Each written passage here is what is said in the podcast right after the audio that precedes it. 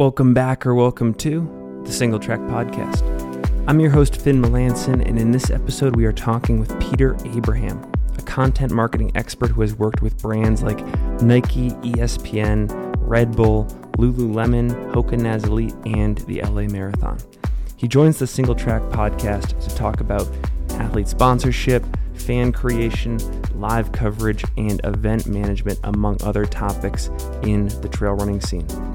Before we get started, this episode is brought to you by Rabbit. Use code SingleTrack30 at checkout before January 17th to get 30% off your next order there. After that date, use SingleTrack20 for 20% off any orders there for the rest of the year. This episode is also brought to you by Gnarly Nutrition. Use code SingleTrack20 at checkout for 20% off your next order there. Thank you so much for your support. And with that, let's get started. Peter Abraham, welcome to the Single Track Podcast. Hi, Finn. Thanks for having me.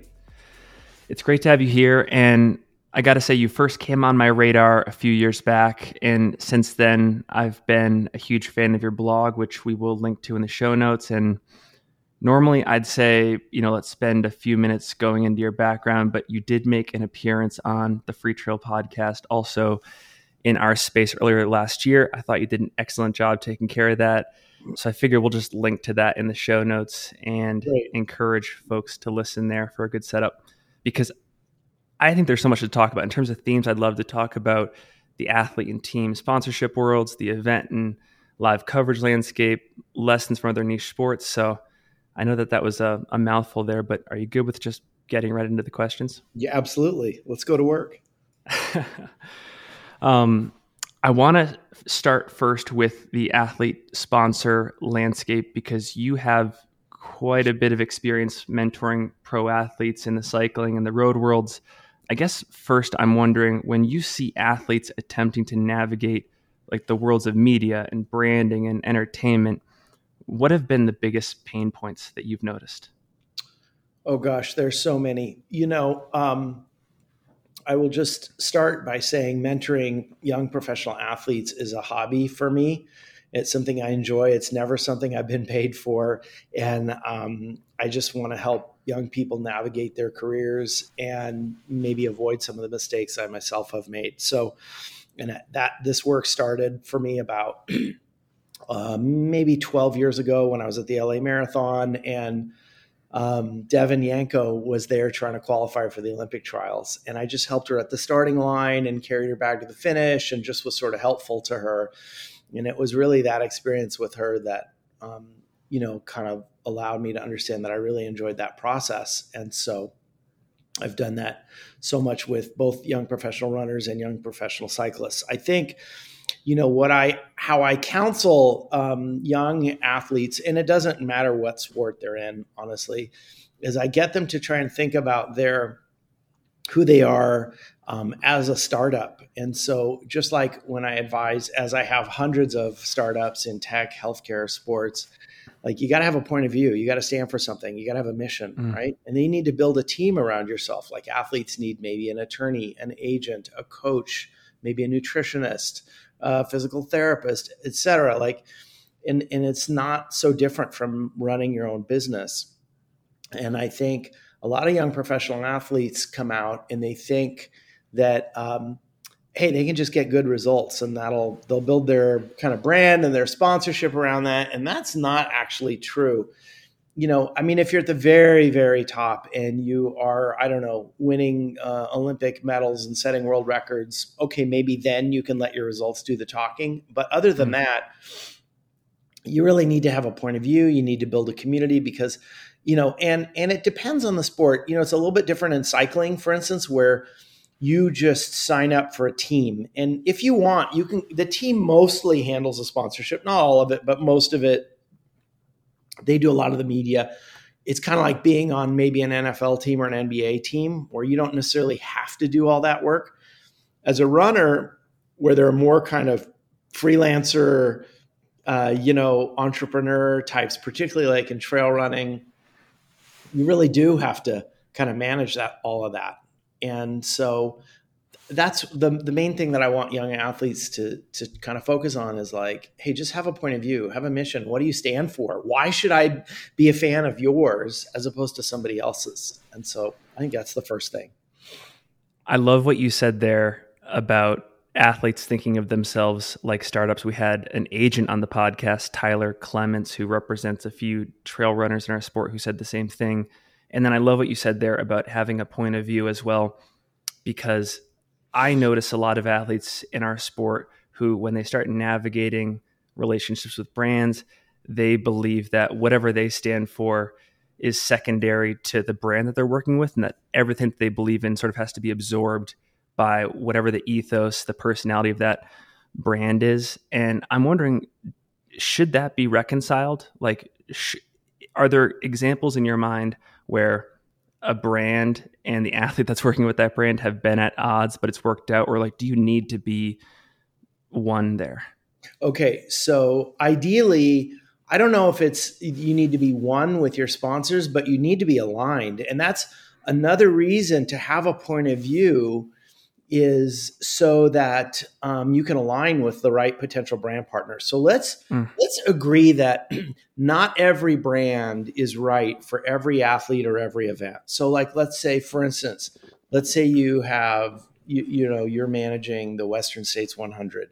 Would Marlboro be the right sponsor for that event? Of course not. So so and and so um, definitely with um, you know professional runners, I, I can for sure I can tell you there are instances where they are not aligned um, with their brand partner. So here I'll give you an example. Like when Lauren Fleshman was, who I'm a huge fan of, was um, sponsored by Nike. You know, she was and still is super into you know her her values and and empowering women and inspiring people. And at that point you know we're going back like 12 years now before she signed with Oiselle Nike you know there were all there were me too issues at within their company. They were um, um, you know, there were a lot of problems with like if a female athlete got pregnant, they would be either their sponsorship would be reduced or their contract would be ended. There are a lot of problems going on there internally, most of which was not fully um, visible to the outside, but some things were. And so I think, uh, and I could, there's Lauren was not the only one. There were a lot of athletes who were just not aligned with Nike's values and left. Mm. Are there any other good examples that come to mind of athletes, maybe particularly runners, since this is a running audience, mm-hmm. uh, of pro athletes that have really embraced this role of being like a startup, having a point of view, and over the course of their career, really executing it to fruition? For sure. I would say, like, I think Kilian Jornet has done just an incredible job. I think, like, he he's great at creating content. He's great at sharing like his training and his travels. I, I mean, I would just say he's done an incredible job. And I would say going back, if we if we like rewind the clock, I gotta credit Dean Karnazes for actually making you know ultra and trail running a career and a household word like literally none of that stuff existed before him you know scott jurek was probably out there around the same time but dean is the one who like wrote a best-selling book you know would would uh, or a number of books would appear on television shows. And like i mean i will tell you like you know when i go back to like 2008 2009 when i was at the la marathon like he would come to a marathon expo like i would host him at our expo. And i was like i don't know uh, you know it was like taylor swift walked in or something. I mean he was just a huge star. There'd, there'd be a massive line to get autographs. And so I give him credit for the first ultra runner, trail runner to really think that way. You bring up Dean Karnazes, and it reminds me. I feel the same way about David Goggins. I can't tell you how many people I yeah. have interacted with in the past three to four years who simply because of what David has done from a marketing standpoint, yes. all his books and yeah. his appearances, they think he's the greatest ultra runner of all time, like based off of skill, based off of results. And uh, it's it's shocking when you know myself or anyone else who's like in our sport communicates that he's kind of like a middle of the pack, upper right. middle of the pack runner in our sport. So, That's but right. bringing people in, which is awesome. Yeah.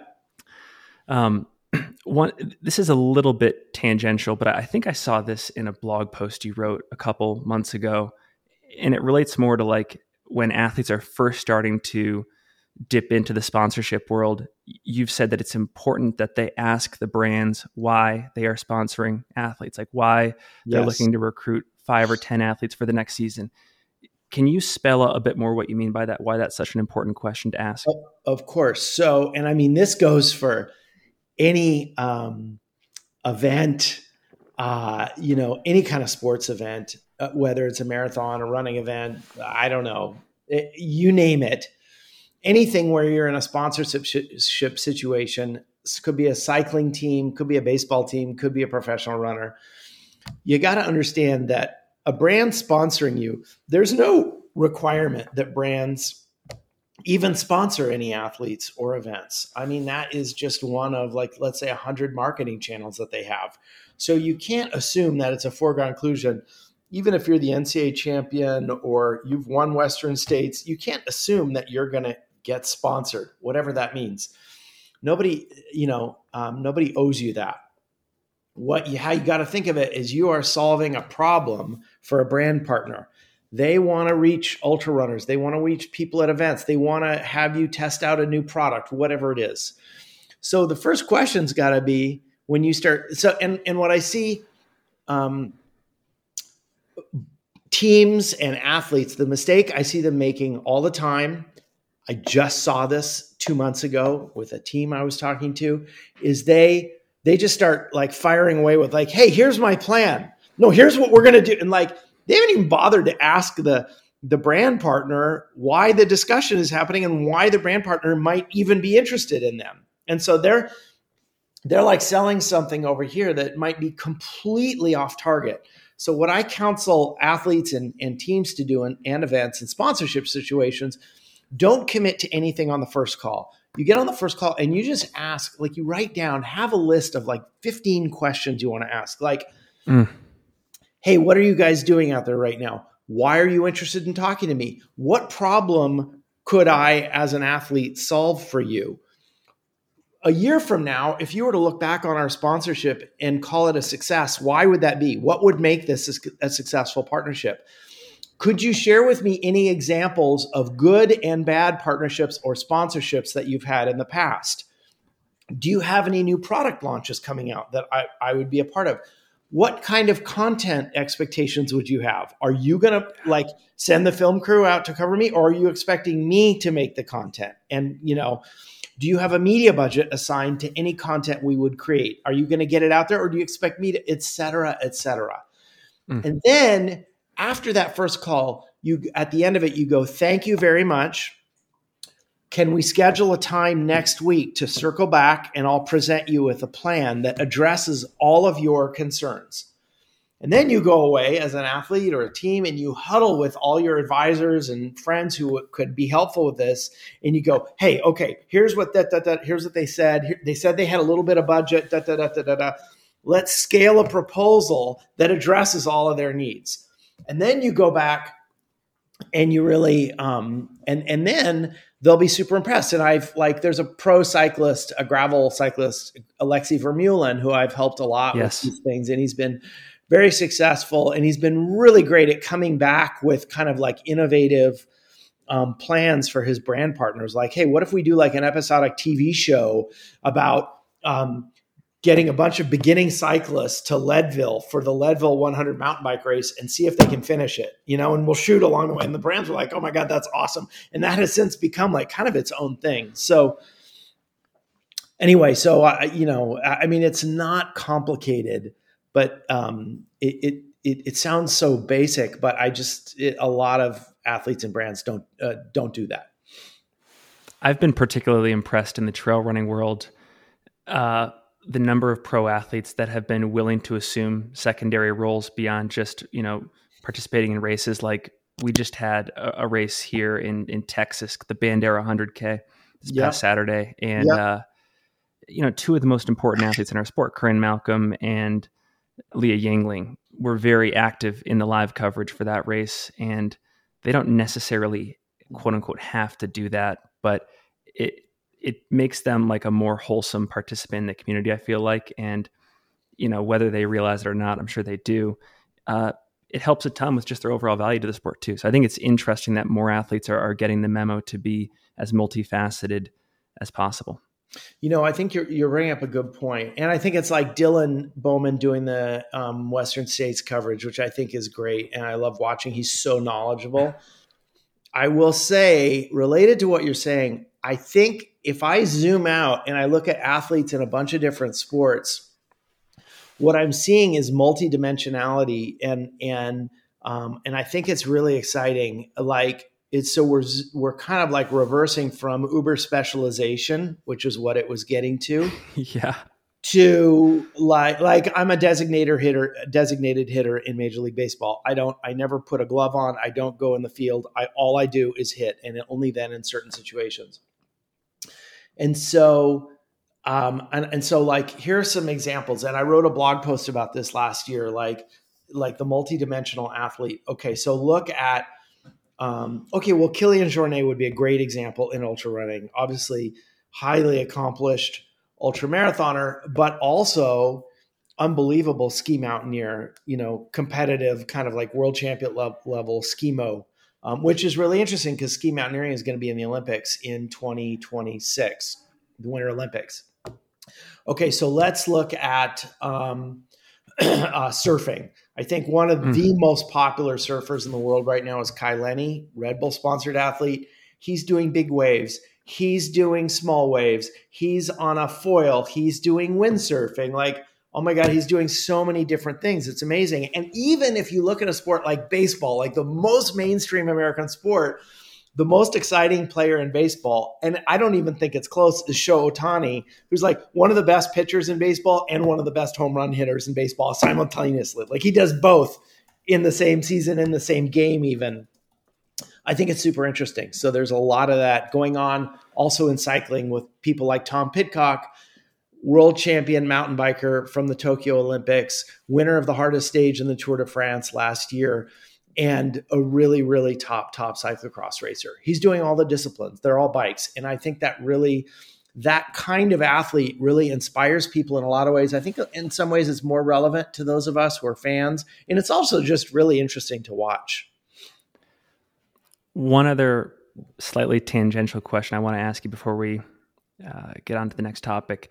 I saw a Twitter poll a couple days ago, and of course, there's nothing scientific about Twitter polls, but yeah. it was asking folks whether their purchasing decisions in the running market have ever been either consciously or subliminally influenced by sponsored athletes. And yeah. a lot of participants, overwhelmingly, the answer was no. Yeah. What are your thoughts there? Do you buy that, or do you feel like uh, athletes play a very important role in the buying journey? I I don't buy it to be honest. I saw that same poll and I feel like I feel like it has a more of a subliminal effect than people think. You know, the, I, I spend a lot of time thinking about the purchasing journey and for brands and and you know I, I believe now it's a very circular like well let's just say in running you know I heard about the Vaporfly from a friend I watched in the Olympic trials in Atlanta that everyone was wearing them.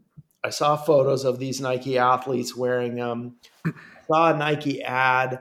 I watched a video of Eliud Kipchoge trying to break, break two. I, da, da, da, There's like 20 different inputs. So it would be easy to say, no, Eliud Kipchoge did not influence me to purchase that pair of Nike Vaporflies but that was part of the whole story. And so I don't I don't fully buy that response. I think that response is a little bit out of context. Like it's trying to isolate one of 20 things and ask people if that one thing influenced. It's easy to say no to that. But yeah. I do think it, it's part of a bigger story. Right on. Transitioning just a little bit, and actually, I'm sure a lot of what you just mentioned there about the individual athlete and a sponsor relationship applies here as well. But you have awesome experience informally and formally acting as a CMO for events and, and teams like the LA Marathon and Hoka Naz Elite. Mm-hmm. I think there's been a lot of success with Hoka Naz Elite, but in general, why do endurance sports teams have such a hard time creating fans, in your opinion? Oh gosh, well, it varies by um, sport, and it varies by you know it's um, there are there are a lot of answers to that question. Okay, so like if we talk about running, a lot of the teams are so closely aligned with the brand that really it's like it's a brand activation. So you look at like Nike Bowerman or formerly the Nike Oregon Project. It just feels and and like those brands, uh, those teams. Like let's be honest. Like you look at Bowerman, which has they've lost a lot of athletes recently, but they've they've been arguably the most successful professional running team in the United States in terms of mm. like, you know, from you know uh, middle distance through marathon, or at least like from the 1500 through the marathon. They don't really do that much of their own marketing. They're not, they're like really a, a marketing exercise. I'm not criticizing them, but it's kind of like a marketing exercise for Nike. They're not really trying to build their own fans. You, and you look at now like on athletics which is doing a great job. I mean they have great athletes. They don't even have their own website. They're like a web page on the on website. Yeah. And so um, a lot of teams, I, I mean, I would just say I don't think they're trying that hard to build fans as a team. And I will say that has been one thing that Ben Rosario and I have really, really tried to do with NAZ Elite is trying to actually build a team that has its own set of fans and its own media channels and is experimenting and trying and encouraging the athletes to build communities. And that's, you know, that has, that's been what we've tried to do from the beginning. What have been some of the lessons in fan building so far for Hoka Naz Elite? What has seemed to work so far? Okay. So, and I mean, this goes, it's not just for Hoka Naz Elite, it goes for any team or athlete, to be honest. I think the most important thing is to have a set of values, right? That you can connect, you can build a community around a mission and core values um, as opposed to just like, um, I don't know, a sponsor or an event or a set of results. That's not what builds really strong brand, uh, strong bonds, okay, between fans. So we came up with a mission statement, which is like, um, you know, uh, train hard, race fearlessly, share every part of the journey. And, you know, so it's that part of sharing the journey that was differentiated from all the other running teams. And so, you, you know, um, media and communication and content creation is truly like part of who we are. It's like built into the DNA of the team.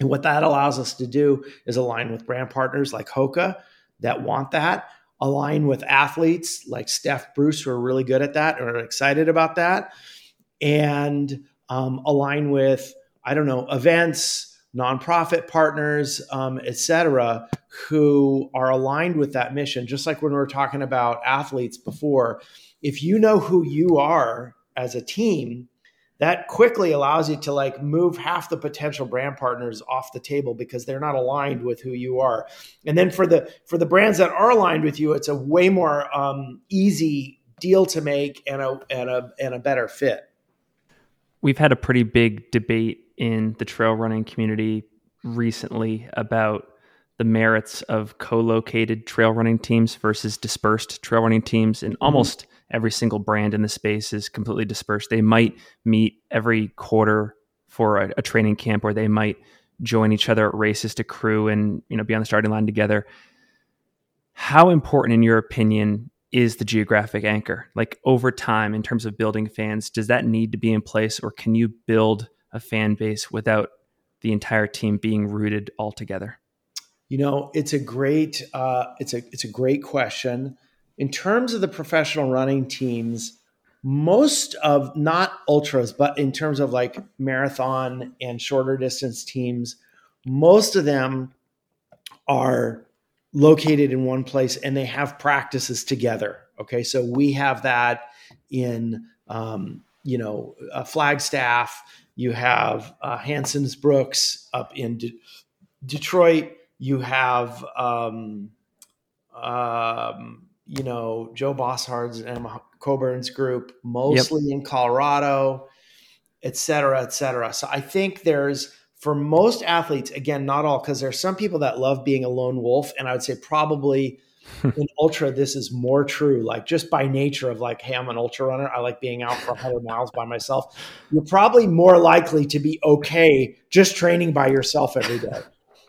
But most professional running teams, I believe, get the best performances out of meeting every day for practice and being all together. And what I have noticed at NZ Elite, and I'm sure this applies to other teams, is certain athletes are very much inspired by training with other athletes who are really, really um, training hard and super focused. Like there's a there's a um, you know an inspirational impact um, that ripples through the team. And so, um, you know, so when you have like kind of an inspirational leader type athlete, which every team kind of needs a couple of those. Yeah. You know, I mean, it's just like an NBA team or anything else. You know, you have different, everybody fulfills kind of different roles. They're a role player, they're a leader, they're a point scorer, they're a, they're a, um, you know, they pass the ball and get assists, whatever. It's not too different on a professional running team. I think it would be interesting to see um, um, an ultra slash trail team that was really focused on being together. You have seen the Coconino Cowboys a little bit, yes. Flagstaff. It looks like, although it looks like Jim has moved to France. Like, is he there permanently now? It's an. I think it's an ongoing experiment. I want to say he's given himself two to three years. He really wants to embed himself in those Alps because the goal is to win UTMB, to be the first right. American to ever win UTMB. So I want to say he is there until it's mission accomplished or at least mission fully attempted. Right. Um, okay, good point. But I've also seen some posts on Instagram saying, you know, I'm missing Flagstaff, I'm missing the states, I'm missing that community. So, right. Yeah. It just, you know, there's a lot of people in the trail community that, you know, we've had Robert Merke on the podcast, for example. He's the trail team manager for Adidas Terrex. He has really come down on the side of like it is good to have a dispersed team we can make it work but when i think about it from like a psychological sociological standpoint we're the sum of our immediate environment right like the five yes. or ten people we most closely yeah. associate with on a day-to-day basis yes and it seems to me you're leaving a lot of chips off the table being a lone wolf and i know that ultras are weird and there's a certain personality but i wouldn't imagine that we're immune i mean we're all human so it's i, I don't know yeah it's a good question. I don't know. I would love to see somebody like pull together a team like that as an experiment and and and put them in one place. There was an article that you and Dylan talked about, you know, the, the nichification of sports and we have been talking a lot in the trail running space about how much we need to improve coverage in our sport. Yeah. But I think it's also important to understand this from the top down too. And this question's like multifaceted, but do you think the major sports are already doing live coverage, event coverage correctly? So is it like just a question of replicating what's already out there? I'm curious what your take is on this. Um, I, you know, I'm not sure. Clearly, there are, um, you know, sports like I don't know, the NFL and the NBA that have invested huge sums of money in um, broadcast. I'm still not sold that the mass broadcast model is the best way to view sports. Like so many of us now, there's so much context around a game now between data and stats and conversation. And then, of course, the video of the game. So let's say, for instance, like I went to UCLA, I'm watching a UCLA f- football game. Okay. Mm. I might have the game on the TV and then I'm toggling between tabs in Chrome between maybe Twitter so I can see live conversation, maybe using a hashtag, and like ESPN.com looking at the live box score so I can const- like how many yards does that rusher have? What are the quarterback stats right now? So you've got like game conversation stats, game conversation stats. Yes. And it's the same way when I watch um, a European bike race, I'm watching the live feed on like you know GCN, and then I'm you you on bike racing. Of course, you go to um, Pro Cycling um, Stats, their live feed for live data, um, and then you might have conversation somewhere else. So I feel like I wish there was like kind of a um, dashboard kind of user experience for some sports where you could kind of see it all on one screen. or maybe we've just moved on and and now it's just everything is like a two screen experience you know you have your phone and maybe that's just how it is so um uh so uh, honestly there's there's no one broadcast that i think um is amazing to be honest and i think it's certainly not the olympics and and i i think broadcast television which is you know the big sports deals are they're starting to go to Amazon and Apple now, but in terms of like NBA and NFL, they're mostly tied to broadcast or cable television, which wants you looking at that one big screen. So you're looking at their ads. They don't want to mm-hmm. distract you from the ads, which is how they make their money with data and other things. So I think it's that's a viewing experience that is optimized for ad sales, which is not optimal for the viewer maybe for this next question, the assumption is that growth is good, that growing the sport, reaching new audiences is a good idea. So that's the assumption. Within that context, do you think that the route to creating new fans, to growing the sport, is by creating a really good product inside the quote unquote bubble for the hardcore fans and just seeing all these people having a great time and people getting curious? Or are there tactics that you should apply outside the quote unquote bubble to grow? Okay, great question. How I think about um, this question and building fans and communities around, and it could be um, a, a, brand, it could be an athlete, it could be a sport, could be an event. I think about it in concentric circles. So here's an example. Like I once used to work at Manduka, the yoga brand, which was um, you know like they're like really beautiful high end, like the Porsche of yoga mats and we thought of our customers like if you look at the concentric circle model, like at the very inside, the center of the target was yoga teachers because they're practicing every day. They're teaching, they're evangelizing, they're you know um, inspiring new yoga practitioners. Like we got to have them on in the in, in our tent, right? Then if you go one out from that, you're like, okay, we got to have like somebody who's like practicing five days a week, just really into yoga. We got to have them. Okay, outside of that would be somebody who like practice one one or two times a week. They like yoga, um, but hey, if they have a yoga mat, we want them. And then on the out, farther outside, be like somebody who's maybe just athletic, maybe they're a runner. They haven't even started practicing yet, but when they buy their first mat, we want it to be a Manduka. So we would look at those circles. So I think you could look at the same thing with ultra running you and you have to go from the inside out, right? You have to like ultra running, you do have to have the hardcore fans in there at the beginning, right? You got to you got to speak to them. You can't skip over and try and go mass market. And I'll give you a cautionary tale. Yeah. Would be Skechers, the running sh- when they went to running shoes, they tried to like skip over all of that and just go straight to the mass market.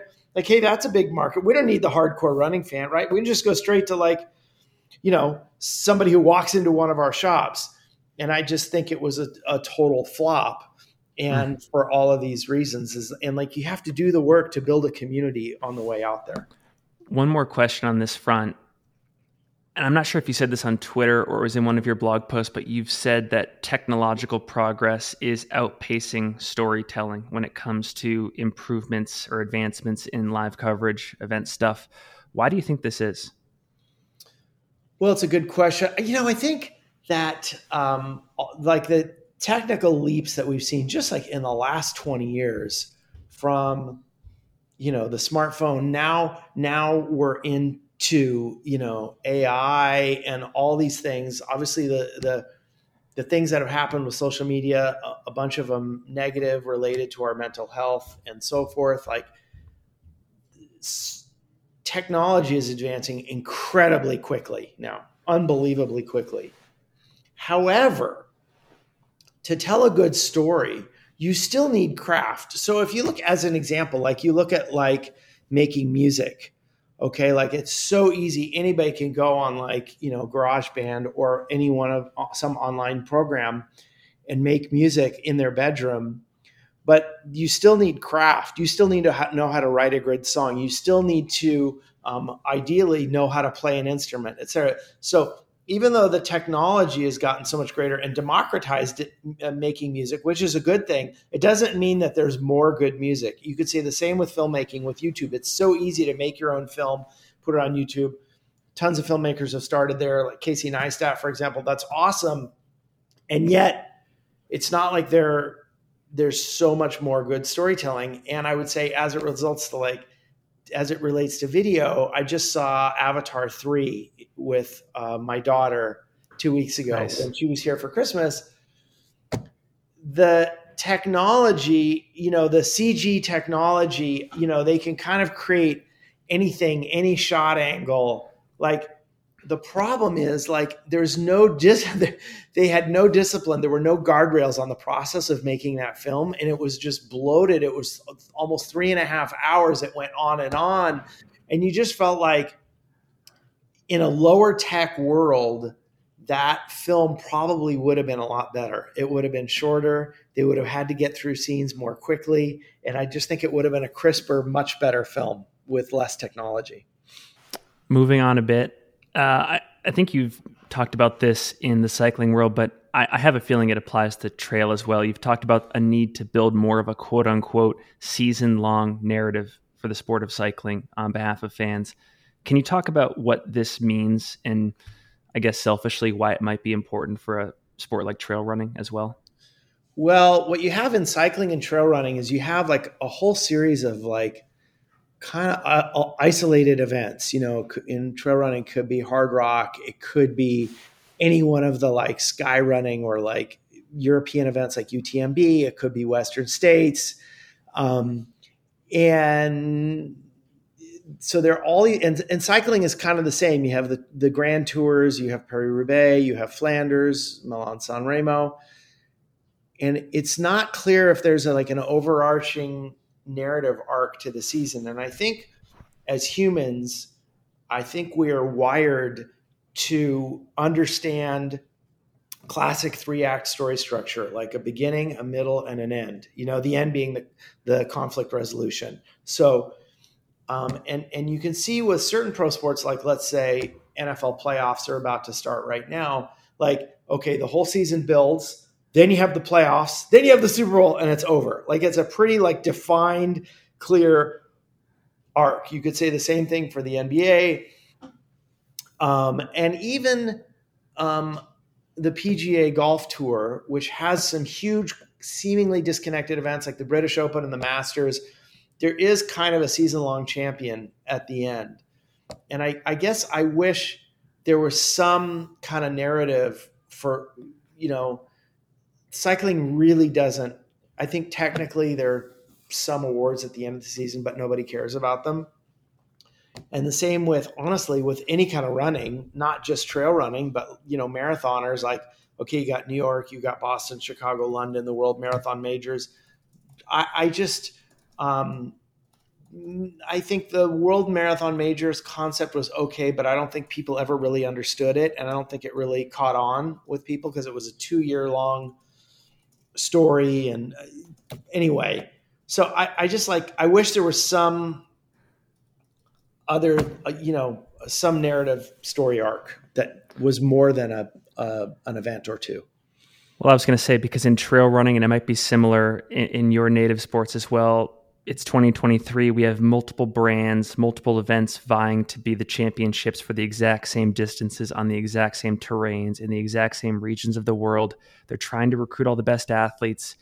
Do you think in that type of scenario where there's just a flooded market where everyone's trying to rise to the top, winner take all is ultimately necessary for a coherent narrative to emerge? I don't know that it's necessary, but I do think it would be very helpful. I mean, look, here in cycling, there's a, a real time example happening right now. It's called the Lifetime Grand Prix, Lifetime Owners of Leadville 100 trail race and mountain bike race. Um, it's Lifetime Fitness. They own health clubs all over the country. So they've bought a bunch of gravel races and some mountain bike races and connected um, six or seven of them into a season long series with two hundred fifty thousand dollars in prizes, and um, I think last year was the first year, so you got points at each race. Um, you got to throw out your worst race. Um, you know, I, I think it was, I would call it for their first year, I would call it moderate, moderately successful. Then there are problems, though. For instance, they went in this year, they expanded the number of athletes. They did not expand the number of prize money, the amount of prize money. As it turns out, it's a huge investment in money to get to. Imagine if in trail running you had to get to UTMB, you know, um, you know, Leadville, JFK, 50, you know, Javelina 100, Western states. Like you had to get to all these different races, and it was a whole year, and like basically required you to spend most of your year in the United States. Like that um, disincentivizes European or foreign runners who can't like just live here for a year, for six months or travel back and forth and be flying all the time. So I think I don't think the second year's um, participants, I think it's actually not as strong of a field as was last year. So it's an ongoing experiment and it's not simple. And in the same way, you can imagine if some, let's say Red Bull came in and said, Hey, we're going to sponsor the Ultra Running World Series and we're going to yeah. pick half a dozen events around the world. You're going to score points at every one. And at the end, the winner is going to get $50,000 or $100,000 or something, male, female. It, it would be challenging to kind of actually get people to go to all those events. It's not easy. So it reminds me, we have had a couple of interesting years in trail and ultra running, welcoming big brands like Ironman into our space. In your experience, like with gravel cycling in particular, because I feel like gravel has interesting parallels to what's happening in trail, has I'll use the phrase hyper professionalization of event management been a net good in that space? Like, do, do you think knowing what you've seen so far in gravel, you can assuage some fears about these types of takeovers in our world? There are some things like in gravel racing, safety is a huge issue. You know, you got, you know, on bikes, sometimes you're going down a hill at 50 miles an hour or more. And so, like, safety, you know, people can die, and safety is a huge issue. And I think there needs to be much safety needs to be taken much more seriously. And I think the professionalization of event management would help that. I don't think it's there yet. I still don't think events are safe enough. And I think a lot of gravel races, honestly, are ticking time bombs. And it's only a matter of time until there's some kind of massively catastrophic injury or problem. I think mm. I, they're not safe enough. So I think there are upsides that that, that could come with pro- professionalization. On the downside, when a corporate interest takes over a bunch of um, races and their sole role is to monetize them, I think a lot a lot of times the soul gets sucked out of the race and it becomes it whatever um, sort of like quirky, interesting, unique kind of vibe um, a race has can get um, just kind of sanded down. All the rough edges can get sanded down, and it becomes generic and bland. And I think that is a huge um, potential problem with um, corporate owned events. And I'm I'm so there's there's an interesting there's upside that corporate ownership can bring, and there's also downside. You used the word soul there, and I'm thinking about this in real time, but why does it seem like in endurance sports we seem to care more about the discussion of the soul and the values of the sport more than sports like basketball baseball and football? Because I, have personally been in both worlds and it never seemed to me like for example the guys in my local ymca rec league cared as much about their relationship with the nba and how that was affecting their sort of welfare in this community like myself as a middle of the pack runner does with Ironman taking over UTMB, for example? I think um, there's a fundamental difference between participation sports, any kind of running, cycling, triathlons, and when you look at um, you know stick and ball sports, particularly at the pro level, NBA, NFL, Major League Baseball, hockey those are sports as entertainment.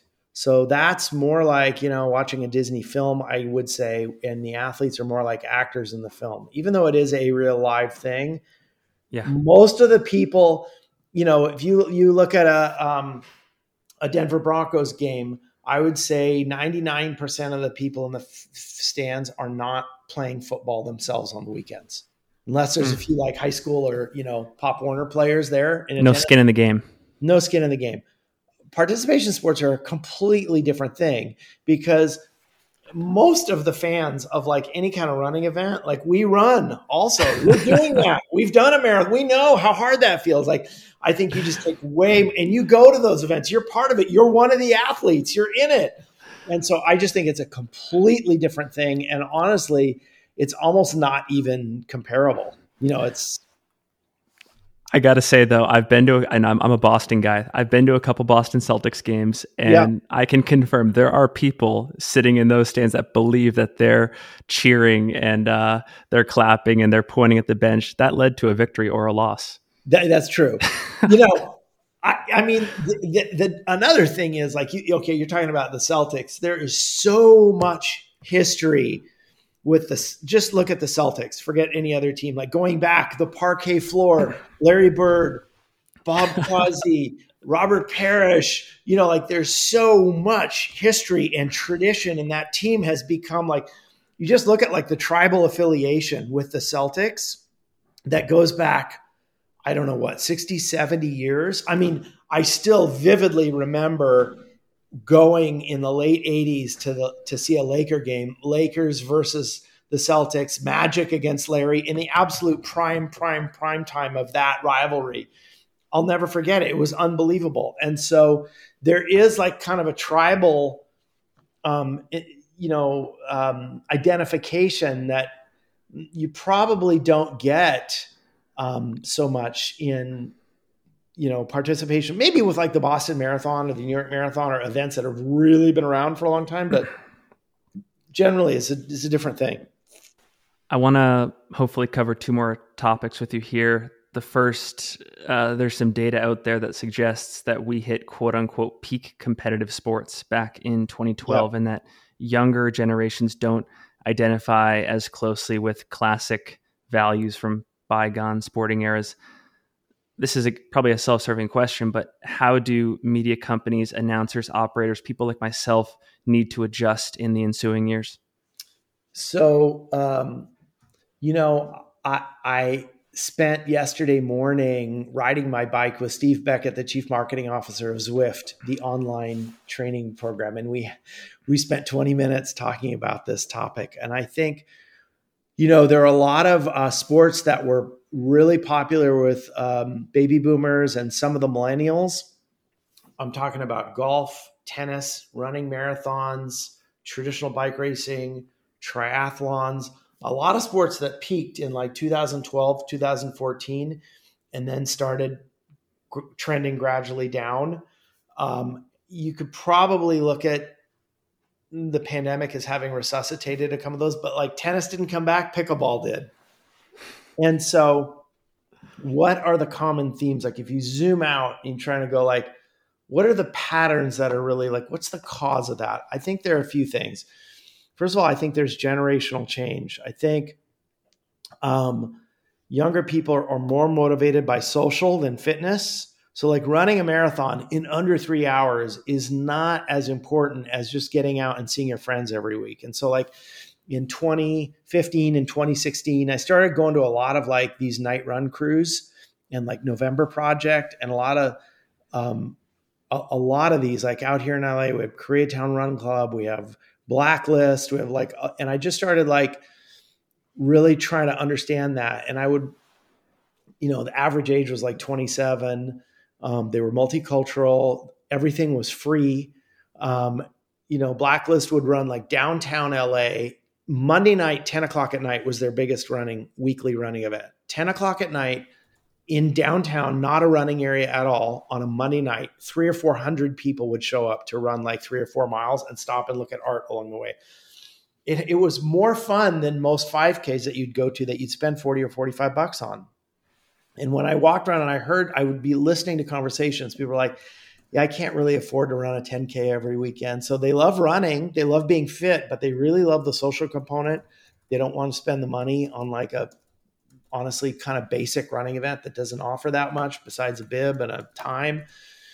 So definitely I saw a lot of that. I also have seen that 2012 era. That's when um, the the iPhone was really taking off in terms of social media. That's when like Facebook got mobile figured out. That's when Instagram really took off. Was 2012. So you saw like the rise of social media and sharing experiences online as like more traditional experiences went down. You saw the decrease of um, the attention span. Um, yes. You know, so there are a lot of things that contributed to this, but it's a real thing and these things are changing. At the same time, I would say there are more people doing sports now than any time you know ever I, I, think it's important to not like be pining for some other era you know days gone by and like i hear it in the cycling community like you know middle-aged white dudes like me like complaining about what you what happened to road racing and the fact is there are more people riding and racing bikes now any time in history you have for the adult population you have gravel racing is massive and still exploding for the young population you have the NICA high school mountain bike racing league that's 30,000 kids in 30 states racing mountain bikes. I mean, that's just unbelievable. It's the largest grassroots bike racing program in the world. You have e bikes, you have so much going on now. You have all these um, open streets events, like here in LA, we have CicLAvia, where they'll close down like six miles of streets downtown and 20,000 people will come out with their bikes. So there's actually a tremendous amount going on with outdoor sports and activities it's just different so it's it's okay to like just accept that a new generation is doing things in a different way it's yeah. different from what we might have grown up with that's fine let's just embrace that this is more a comment i mean it's probably a history of sports question which is like out of scope here but it makes me wonder what you're saying is there I'll use the phrase cyclical prominence. Is there is there cyclical prominence for values like competition versus collaboration, or has collaborate or has competition always reigned supreme until now? And like we're having this totally unprecedented change in values because of like the technology and the ways we can collaborate. There. No, I think for sure it's cyclical. All these things are cyclical. I mean, look at like, um, you know, look at just how people work now. Like you see the younger generation whose parents are maybe baby boomers, they don't want to work as hard as the baby boomers because they've seen their parents like kill themselves working and like, why? What's the point? Why should I spend more time enjoying their life? I totally respect that. I think in terms of competition, there's so many forms of competition. And I don't think, of course, there's still a large number of people who are competitive but it's they could be in different ways. You could competition could be on Strava. Like I'm just going to try and beat my own PRs every month on Strava. That's fine. That's another form of competition, and technology has enabled that. So I for sure think it's cyclical and it's generational, and there are all kinds of things that influence it, whether it's technology or um, just cultural things in general. And I think that's totally fine. Last thing I want to talk about before we wrap up I love talking about placemaking and geography. I have a theory right now that uh, due to climate change, we'll see a massive diaspora from the Western US back to the East Coast. East Coast will be cool again. The reason I preface all this is because you've talked about Bentonville being the center of bike culture mm-hmm. in the US. And I still think there is an opportunity in the trail world for some place in the US to really become synonymous with trail what were the factors in in Bentonville's case that led it to become the center of bike culture in the U.S.? Yeah, so I've done like, uh, you know, I've spent about three or four weeks in Bentonville over the last couple years. I'm fascinated by it. Um, so that's the home of Walmart. Um, historically, their head offices have been there, but honestly, spread all over in different buildings. You don't really, there's no campus yet.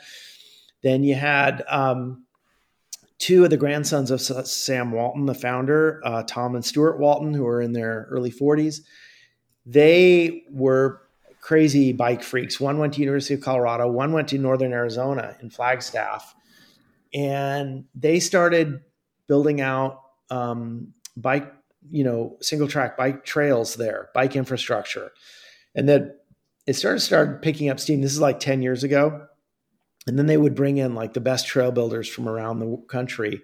And the, the trail system is unbelievable. They're up to like 1200 miles in the whole region around northwest arkansas. And then what happened is events started coming there. Oh somebody will put on a gravel race there.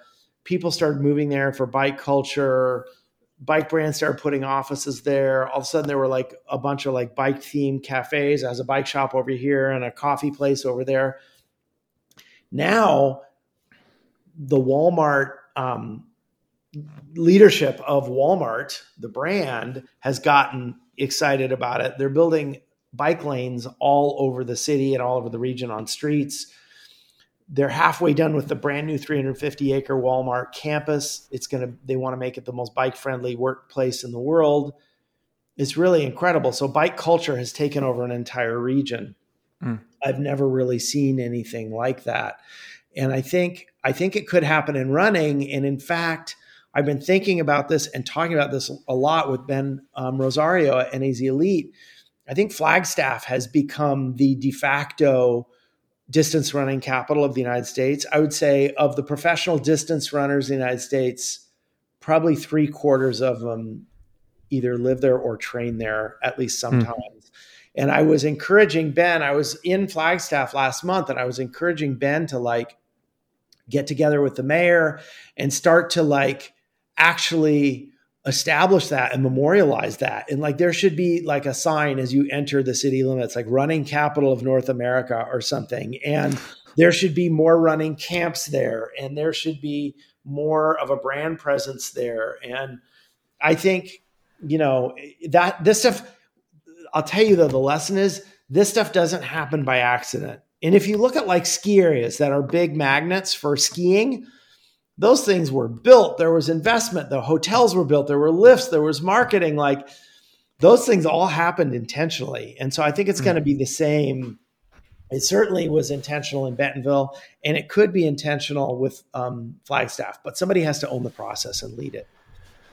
When you think about the Walmart family providing a you know mass influx of capital to making you know the biking yeah. infrastructure possible in Bentonville, or even for example Phil Knight from Nike making Eugene what it is and you know yeah. redesigning the arena there and for the World Championships.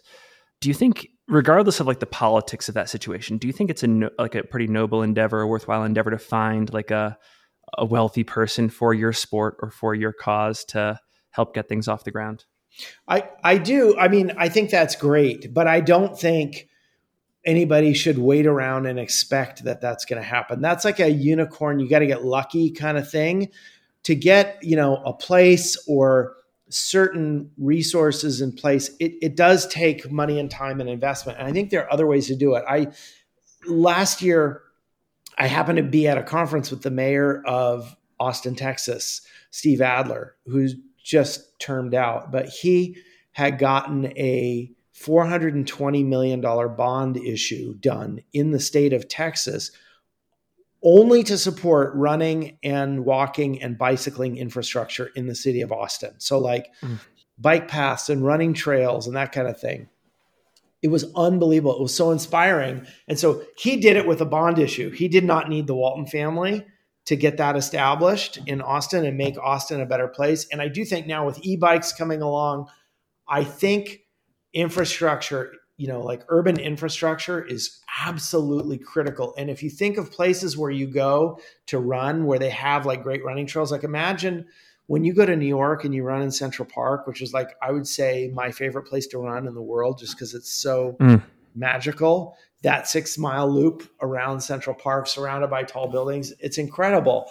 And so i think that is going to be an increasingly important um, topic, uh, and the and the cities that and the places that invest in that kind of infrastructure are going to win because people are going to want to move there, especially in the era of remote work. Awesome. Well, Peter, I cannot thank you enough for the time, the wisdom you've imparted.